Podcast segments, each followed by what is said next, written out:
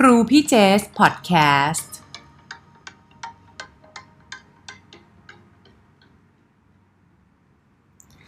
สวัสดีค่ะ สวัสดีท่านผู้ฟังทุกท่านนะคะ สวัสดีน้องๆทุกคนค่ะ ขอต้อนรับเข้าสู่ครูพี่เจสพอดแคสต์นะคะ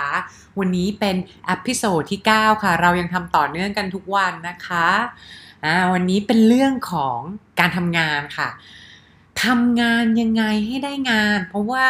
ในโลกของโซเชียลมีเดียในปัจจุบันเนี่ย มีอะไรที่เป็น distraction ของเรามากมายเลยค่ะ วันนี้จึงเป็นหัวข้อหลักของเรานะคะว่าทำงานยังไงให้ได้งานทำงานยังไงให้มีประสิทธิภาพนะคะ เออเออเดี๋ยวเดี๋ยวเดี๋ยวเดี๋ยวแป๊บนึงนะคะเออขอขอรับโทรศัพท์แป๊บนึงนะคะ ฮัลโหล สวัสดีค่ะ คุณแม่ สวัสดีค่ะ เป็นเป็นยังไงคุณแม่ อ๋อ น้องน้องน้องหมาน้องน้องซูโม่อึเหรอคะ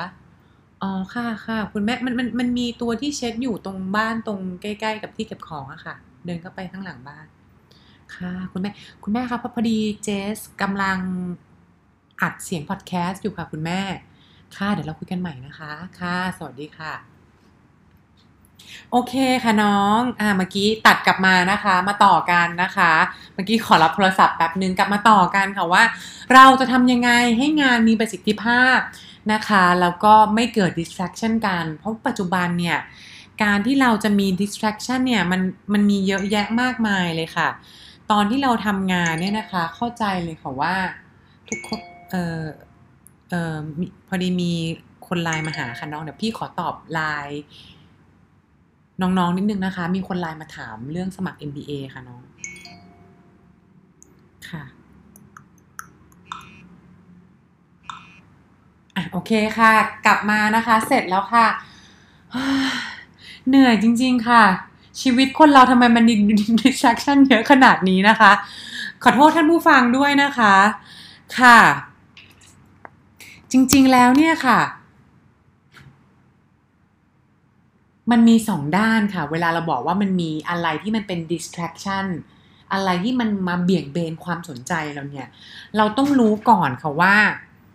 distraction เนี่ยมันมาจากคำว่า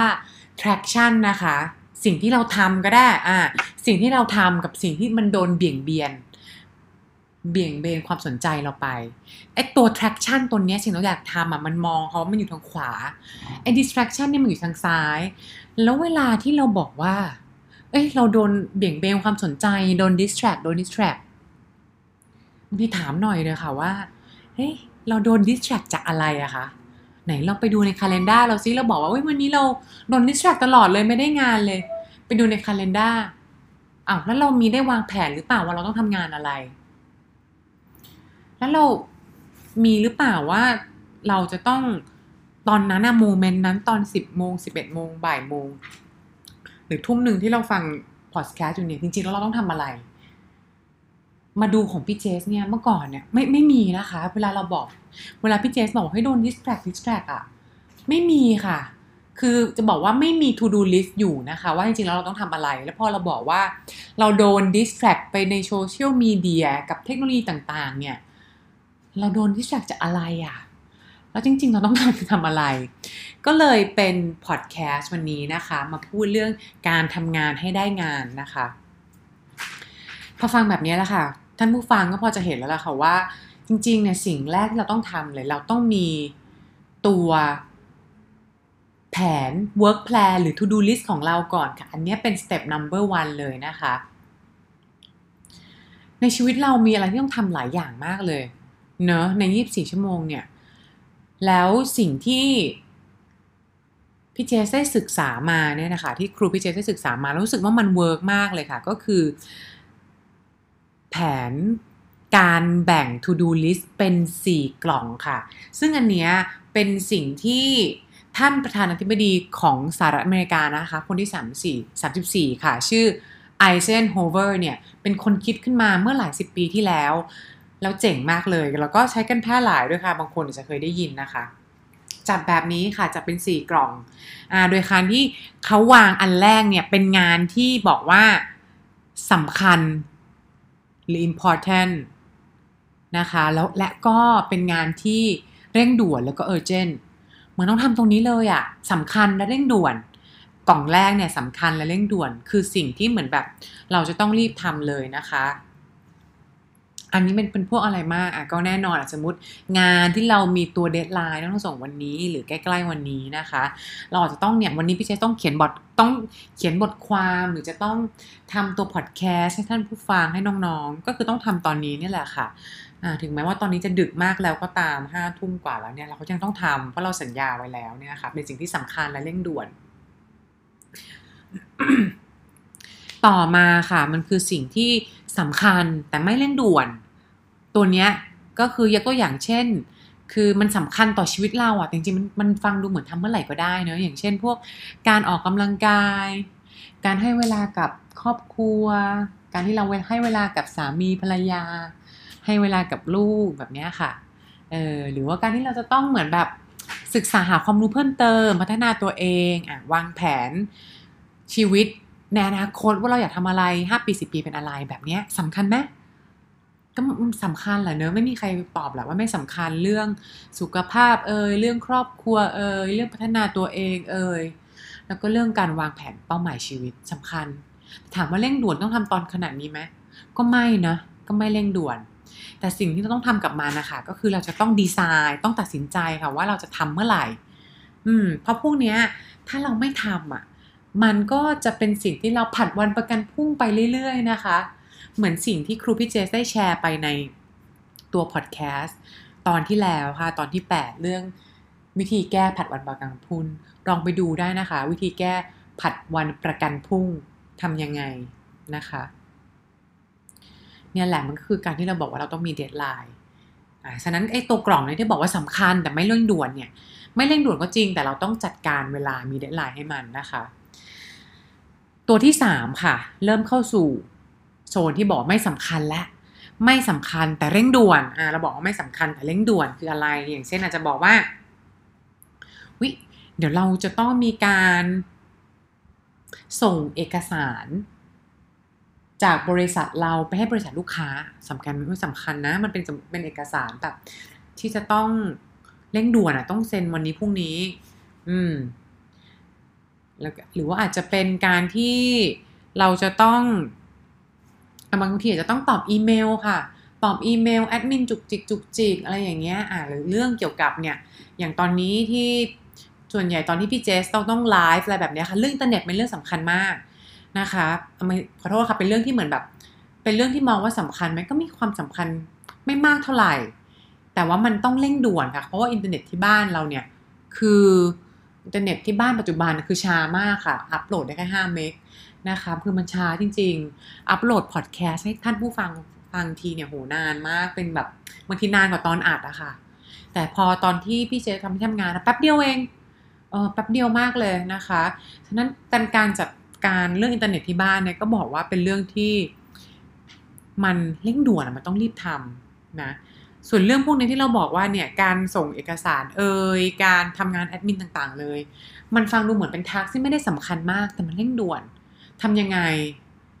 อันนี้เราก็จ่ายงานเลยค่ะ ให้คนอื่นทำจะ delegate ก็ได้จะ outsource ก็ได้อะอย่างเอกสารเนี่ยเราก็ใช้แบบไลน์แมนใช้ Skootar ใช้แอปพลิเคชันที่เขาไปส่งก็ได้ เพราะมันเป็นของไม่ได้สำคัญมากแต่เรามีรีบไงเราก็ให้คนอื่นไปทำงานที่เรารู้สึกว่ามันแบบไม่ได้สำคัญกับเรามากแต่มันรีบนะคะ ส่วนกล่องที่ 4 เป็นกล่องที่บอกว่าไม่สำคัญแล้วก็ไม่เร่งด่วนด้วย เช่นอะไรบ้าง แต่มันฟังดูเป็นอะไรที่มันเราอยากทำมากเลยนะไม่สำคัญไม่เร่งด่วนเนี่ย อย่างเช่นอะเช็ค Facebook ค่ะ เช็คไลน์อย่างเงี้ยไปดูจังเมล ดูทีวีดู Netflix อย่างเงี้ยไอสิ่งต่างๆ ที่ตัวไอเจ้าผัดวันประกันพุ่งอะชอบเอามาแทนอะมันคือพวกนี้เลยค่ะ มันเป็นสิ่งที่ต้องบอกว่า เอาไว้ทำเวลาว่างอะทำได้นะคะ เอาไว้ทำเวลาว่าง แต่เราจัดสรรเวลาให้อย่างอื่นก่อน ให้สิ่งอื่นก่อนอ่านะคะ พวกนี้แหละเราเอาลองเอาtask ของเราที่เรา to do list ที่ต้องทำแต่ละวันอะอันดับแรกเลยค่ะ จัด to do list ให้เข้ากล่องสี่กล่องนี้ว่าอะไรสำคัญอะไรเร่งด่วนหรืออะไรสำคัญและไม่เร่งด่วนแบบเนี้ยอพอจัดแบบนั้นได้นะคะ สิ่งที่เราจะทำต่อไปก็คือ step ที่สองนะคะเราต้องรู้ตัวเองค่ะว่า prime time ของเราอยู่ไหนบอกเลยว่า step ที่สองนี่คือการหา prime time ของตัวเองอืมอย่างครูพี่เจสเนี่ยเเป็นคนที่จะคิด วิเคราะห์จะทำงานคิดสร้างสรรค์อะไรดีตอนเช้า ฉะนั้นพอตอนเช้าปุ๊บไปถึง ตอนนี้อย่างพี่เจสทำงานออกออกมาทำงานธุรกิจส่วนตัวในเรื่องของการให้คำปรึกษาน้องๆไปเรียนต่อก็ตามทำคอร์สออนไลน์ก็ตาม ฉะนั้นเวลาเช้านี่แหละค่ะ เป็นเวลาที่พอไปถึงออฟฟิศของพี่แล้วเนี่ยพี่ยังจะไม่ทำไม่เช็คอีเมลอะไรนะพี่จะตั้งไว้เลยว่า โอเคอะเราทำไว้แล้วว่า to do list วันนี้ต้องทำอะไรบ้างอะต้องช่วยรีวิวโค้ชน้อง ทำ essay เรื่องนี้อะจะต้องคิดคอนเทนต์ของคอร์สเรียนก็ทำไปนะคะอ่าเนี่ยแหละเป็นสิ่งที่เรามองว่าเราทำตอนตอนตอนกลางวัน แล้วก็พอตอนบ่ายเนี่ยอะพอไอตัวครีเอทีฟตัวเหมือนแบบ energy เราเริ่มหมดแล้วพี่เจสก็จะชอบแบ่งเวลาตอนบ่ายเนี่ยไปไปประชุมค่ะอะประชุมก็จะเป็นอับนัด นัดน้องๆนัดลูกค้ามาเจอมาคุยกันนะคะ ว่าเราจะวางแผนไปเรียนต่อกันยังไงดี อย่างเมื่อก่อนตอนที่ทำงาน management consulting ก็พยายามทำให้เป็นแบบนี้เช่นเดียวกันค่ะในในทีมของเราเองเนี่ยคือเราก็จะแบบมีเวลาที่จะประชุมกันนะคะ ในช่วงเวลาที่เรานัดกันเนี่ย อืม อาจจะเป็นช่วงแบบหลังจากกินข้าวมาแล้วก็กินข้าวมาเสร็จอาจจะรู้สึกอิ่มๆใช่ไหม อ่าเราก็มีช่วงที่เรามาคุยกัน เพราะถ้าเกิดเรากลับไปนั่งทำงานคือเราหลับแน่นอนนะคะเนี่ยแล้วพอตอนบ่ายและพอตอนเย็นเราก็มาเริ่มทำเพจ ตอนดึกหน่อยก่อนนอนเนี่ยค่ะ อย่างวันนี้ก่อนนอนก็มาอัดพอดแคสต์แล้วก็จะมาอัปโหลดให้ท่านผู้ฟังฟังพรุ่งนี้เช้าแบบนี้นี่แหละค่ะเออก็เป็นวิธีใช้เวลาหา prime time ของตัวเองว่า prime time ของแต่ละงานคืออะไรอ่าอย่างที่เห็นมันก็จะเห็นว่างาน prime time อะไรที่มันเป็น ใช้สมองใช้ energy คิดอะไรใหม่ ๆ จะเป็นตอนเช้า อะไรที่เจอผู้คนเนี่ยเป็นตอนบ่าย แล้วก็อะไรที่มันเกี่ยวกับงานในการพูดในการจะต้องมาอัดพอดแคสต์จะต้องไลฟ์แบบนี้ค่ะ ก็จะทำตอนแบบตอนเย็นรวมถึงคอร์สออนไลน์ที่สอน Facebook ด้วยค่ะ ก็จะทำตอนเย็นเหมือนกัน เพราะเป็นเวลาที่น้องๆก็สะดวกกันด้วยนะคะ อันนี้เป็น prime time ของของเจสค่ะ ทีนี้ท่านผู้ฟังหรือน้องๆเนี่ยก็ต้องหา prime time ของตัวเองแล้วแหละเพราะบางคนบอกว่าเอ๊ะ prime time ของเราบางคนมีนะ prime time บางคนอยู่ที่เวลาแบบประมาณสักสี่ทุ่มก่อนห้าถึงห้าทุ่มอย่างเงี้ยไม่เปิดเหมือนแบบ พออาบน้ำเมื่อก่อนนอนสมองแล่นจังเลยอยากจะคิดอะไรใหม่ๆ วางแผนชีวิต เอาตรงนั้นเป็น prime time ของเราก็ได้นะคะเนี่ยแหละค่ะ step ที่สองหา prime time ของเราให้เจอ จะได้ทำงานให้ได้งานมีประสิทธิภาพ มา step ที่สามค่ะ ซึ่งอันนี้เป็น step ที่บอกว่า หลายๆ คนน่ะยังไม่ทำแล้วมันเลยโดน distract นะคะ มันคือเรื่องของการ block time ค่ะเพราะชีวิตเราเนี่ยมีมีหลายคนบอกเลยค่ะว่า เออวันนี้เราโดนดิสแทรกอะเออเหมือนแบบทำงานไม่เสร็จเลยว่ะเออโดนดิสแทรกตลอดเลยเล่น Facebook อะไรแบบเนี้ยอะสมมติว่าเราบอกเราโดนดิสแทรกตอนสองทุ่ม อ้าวจริงๆสองทุ่มเราต้องทำอะไรเราเราได้วางแผนอะไรไหมไปดูในตาราง to do list หรือ calendar ปรากฏว่าก็ไม่มี ก็เพราะว่าไม่มีไงคะ เราเลยเอาเวลาที่มันเป็นแบบ เวลาที่มันเราคิดว่าเราจะเอามาทำงานอะไรสำคัญสำคัญแต่เราก็ไปทำงานที่มันไม่สำคัญแล้วก็ไม่เร่งด่วนด้วย เช่นการอาจจะมาแบบ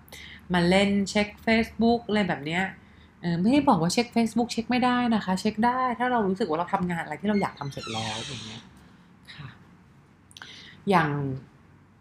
ตัวพี่เจสเองเนี่ยนะคะ ครูพี่เจสเองเนี่ย อย่างตอนที่ออกมาทำธุรกิจส่วนตัวก็ต้องบอกว่า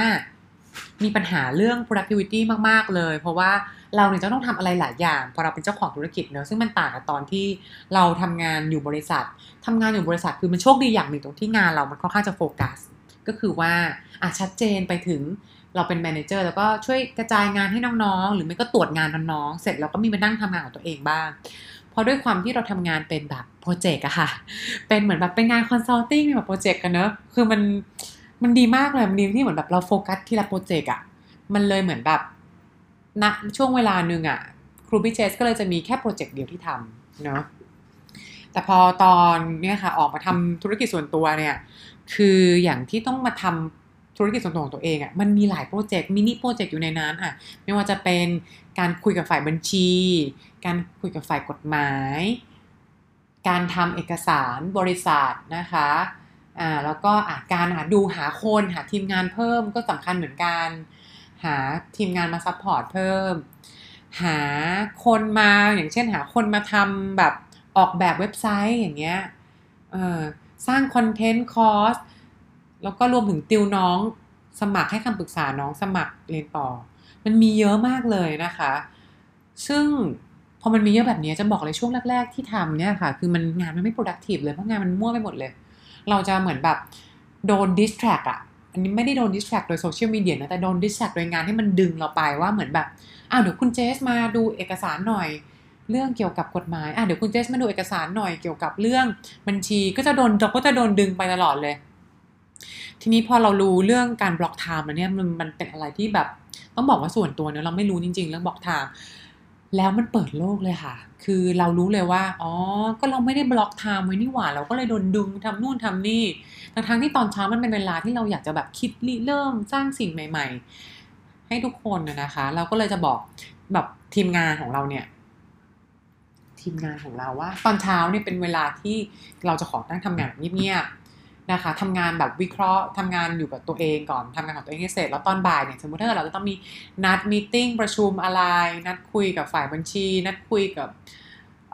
ฝ่ายกฎหมายเอกสารบริษัทอะไรแบบนี้เราก็จะมาคุยกันตอนบ่ายนะคะ มันจะได้มีเหมือนเวลาที่ชัดเจน อันนี้นี่แหละ ซึ่งเรื่อง block block time มันต้องบอกว่ามันต้องบล็อกแบบจริง ๆ เลยนะ มันมีหลายแอปพลิเคชันเลย ไม่ต้องเป็นต้องใช้แอปพลิเคชันอะไรมากมายก็ได้ค่ะเนี่ยเข้าไปในตัว Google Calendar ก็ได้ เข้าไปใน Calendar ของ Apple ก็ได้ค่ะ แล้วก็ใส่ไปเลยblock time เนี่ยคือจะบอกว่า เราจะต้องรู้ตัวเองว่าอะสมมุติเราบอกเลยว่า 50 นาทีนี้เป็น block time ของเรา แล้วเราจะตั้งอะไรตั้งใจทำอะไรอย่างก็ทำไปเลยค่ะ อืมทำไปเลย แล้วเราจะรู้สึกว่าเวลามันผ่านไปเร็วมากแล้วมันจะได้งานดีจริง ๆ แล้วเราจะบอกว่าการที่เรา block time แบบนี้มันดูไม่ยืดหยุ่นหรือเปล่า มันดูแบบ ไม่ flexible จริง ๆ เราจะบอกว่าเราสามารถปรับเปลี่ยนได้นะถ้าเกิดเราทำงานเสร็จเร็ว ก็เอา block time นั้นออกก็ไปพักได้หรือทำงานอย่างอื่น หรือเราทำงานนั้นไปแล้วมันแบบ เอ๊ะมันไม่ไหวต้องพักผ่อน ก็ไม่เป็นไรค่ะ แล้วก็สิ่งสำคัญนะคะ การที่เรา block time เนี่ยค่ะ block time ตัวเนี้ยไม่ได้แค่งานที่ทำค่ะ เออ เราสามารถบล็อกเวลาว่างเราด้วย อืม เพราะหลายคนเนี่ยเชื่อเลยที่เหมือนกับทำงานหนักๆอะ่ะ ไม่มีเวลาว่างของตัวเอง พอเราเนี่ยคนเราเนี่ยไม่มีเวลาว่างอยู่กับตัวเองอะ่ะเราจะไม่ได้สะท้อนสิ่งที่เราทำไปแต่ละวันค่ะว่าเฮ้ยวันนี้เราทำอะไรแล้วสิ่งอะไรมันดีเฮ้ยเราเก่งเนอะสามารถคุยกับลูกค้า ปล่อยสินเชื่อบริษัทได้อะสามารถตอบโจทย์ลูกค้าได้ สามารถคุยกับหัวหน้าให้หัวหน้าเข้าใจเราได้แบบนี้เรื่องเล็กๆน้อยๆเราไม่มีโอกาสที่จะมาแบบชื่นชมสิ่งที่เราทำดีๆอะ อืมแล้วก็ไม่มีเวลาที่เราจะมาดูว่าเฮ้ยเรายังขาดอะไรยังไม่ได้ทำอะไร แบบนี้ค่ะเรา block time เหมือนแบบเป็นเวลาที่อยู่กับตัวเองอะเวลาว่าง หรือเหมือนแบบจะ block time เวลาดูหนังก็ทำได้เหมือนกัน